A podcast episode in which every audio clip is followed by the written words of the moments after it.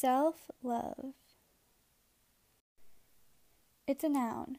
Now, I could go off by reading a definition off the internet, but I think it's important to have your own sense of what it is. My definition? My definition is the practice of treating yourself like you are worth it, because you are. It's taking care of your mind, body, and soul. Let's start with the mind. In a way, your mind is what controls how you feel. Your thought process affects you. If you, knowing from experience, and I know a lot of you guys do this, but say something like, I'm not good enough, actually makes things worse for you. It puts your mind in this thought process that makes you think like you're actually not good enough. Next time, try this. When you feel the need to say or think that you're not good enough, say, I am more than enough. It's going to feel weird, but say this, or at least try to. I am more than enough. I am more than enough. It will change your thought process. The next one is body. A big thing I want to mention about this is hygiene. Showering, brushing your teeth, taking your makeup off before you go to bed, taking care of your body helps your mind process and think clearly. Sleep. Sleep is so important. You have no idea how big of a play it is on your mental health. Approximately seven to eight hours. Yes, seven to eight hours. Not three hours, not two hours, not 12 hours, but seven to eight hours. It will really help. Finally, the last one is soul. Find the thing that connects you to you. That could be religion, art, or music, or all the above. Taking care of yourself, aka self love, is so important. Why is it important? My answer may vary from yours, but for me, mental health plays a big part of my life. Without self love, my depression would be 10 times worse, my anxiety would be 10 times higher. Not telling you that it'll magically fix everything, but it sure helps.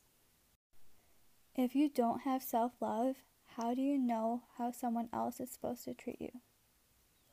I'm going to say that again. If you don't have self love, how is someone else supposed to treat you? Now, here's the question Can you love someone else if you can't love yourself? I don't know if there's a right answer to this, but I will say this. Do you think the way you, you love yourself affects the way you love others? I'll leave it at that. Let's go into affirmations and gratitude. What is an affirmation? To me, it's a positive thing about yourself, usually something that outweighs a negative thought you have about yourself. Examples are You are beautiful. You are more than enough. You are strong. Let's go into the steps on making an affirmation. Number one, be in a safe place. I suggest this so you don't have any unknowing negative thoughts appear. Step two, list all of the negative things. Also, add things other people have said about you. Step three, figure out why.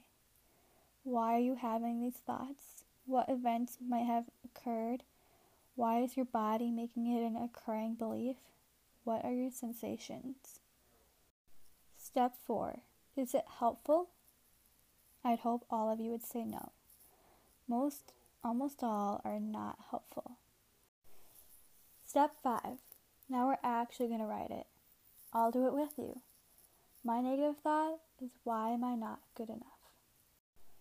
The why I feel like this is an event happened.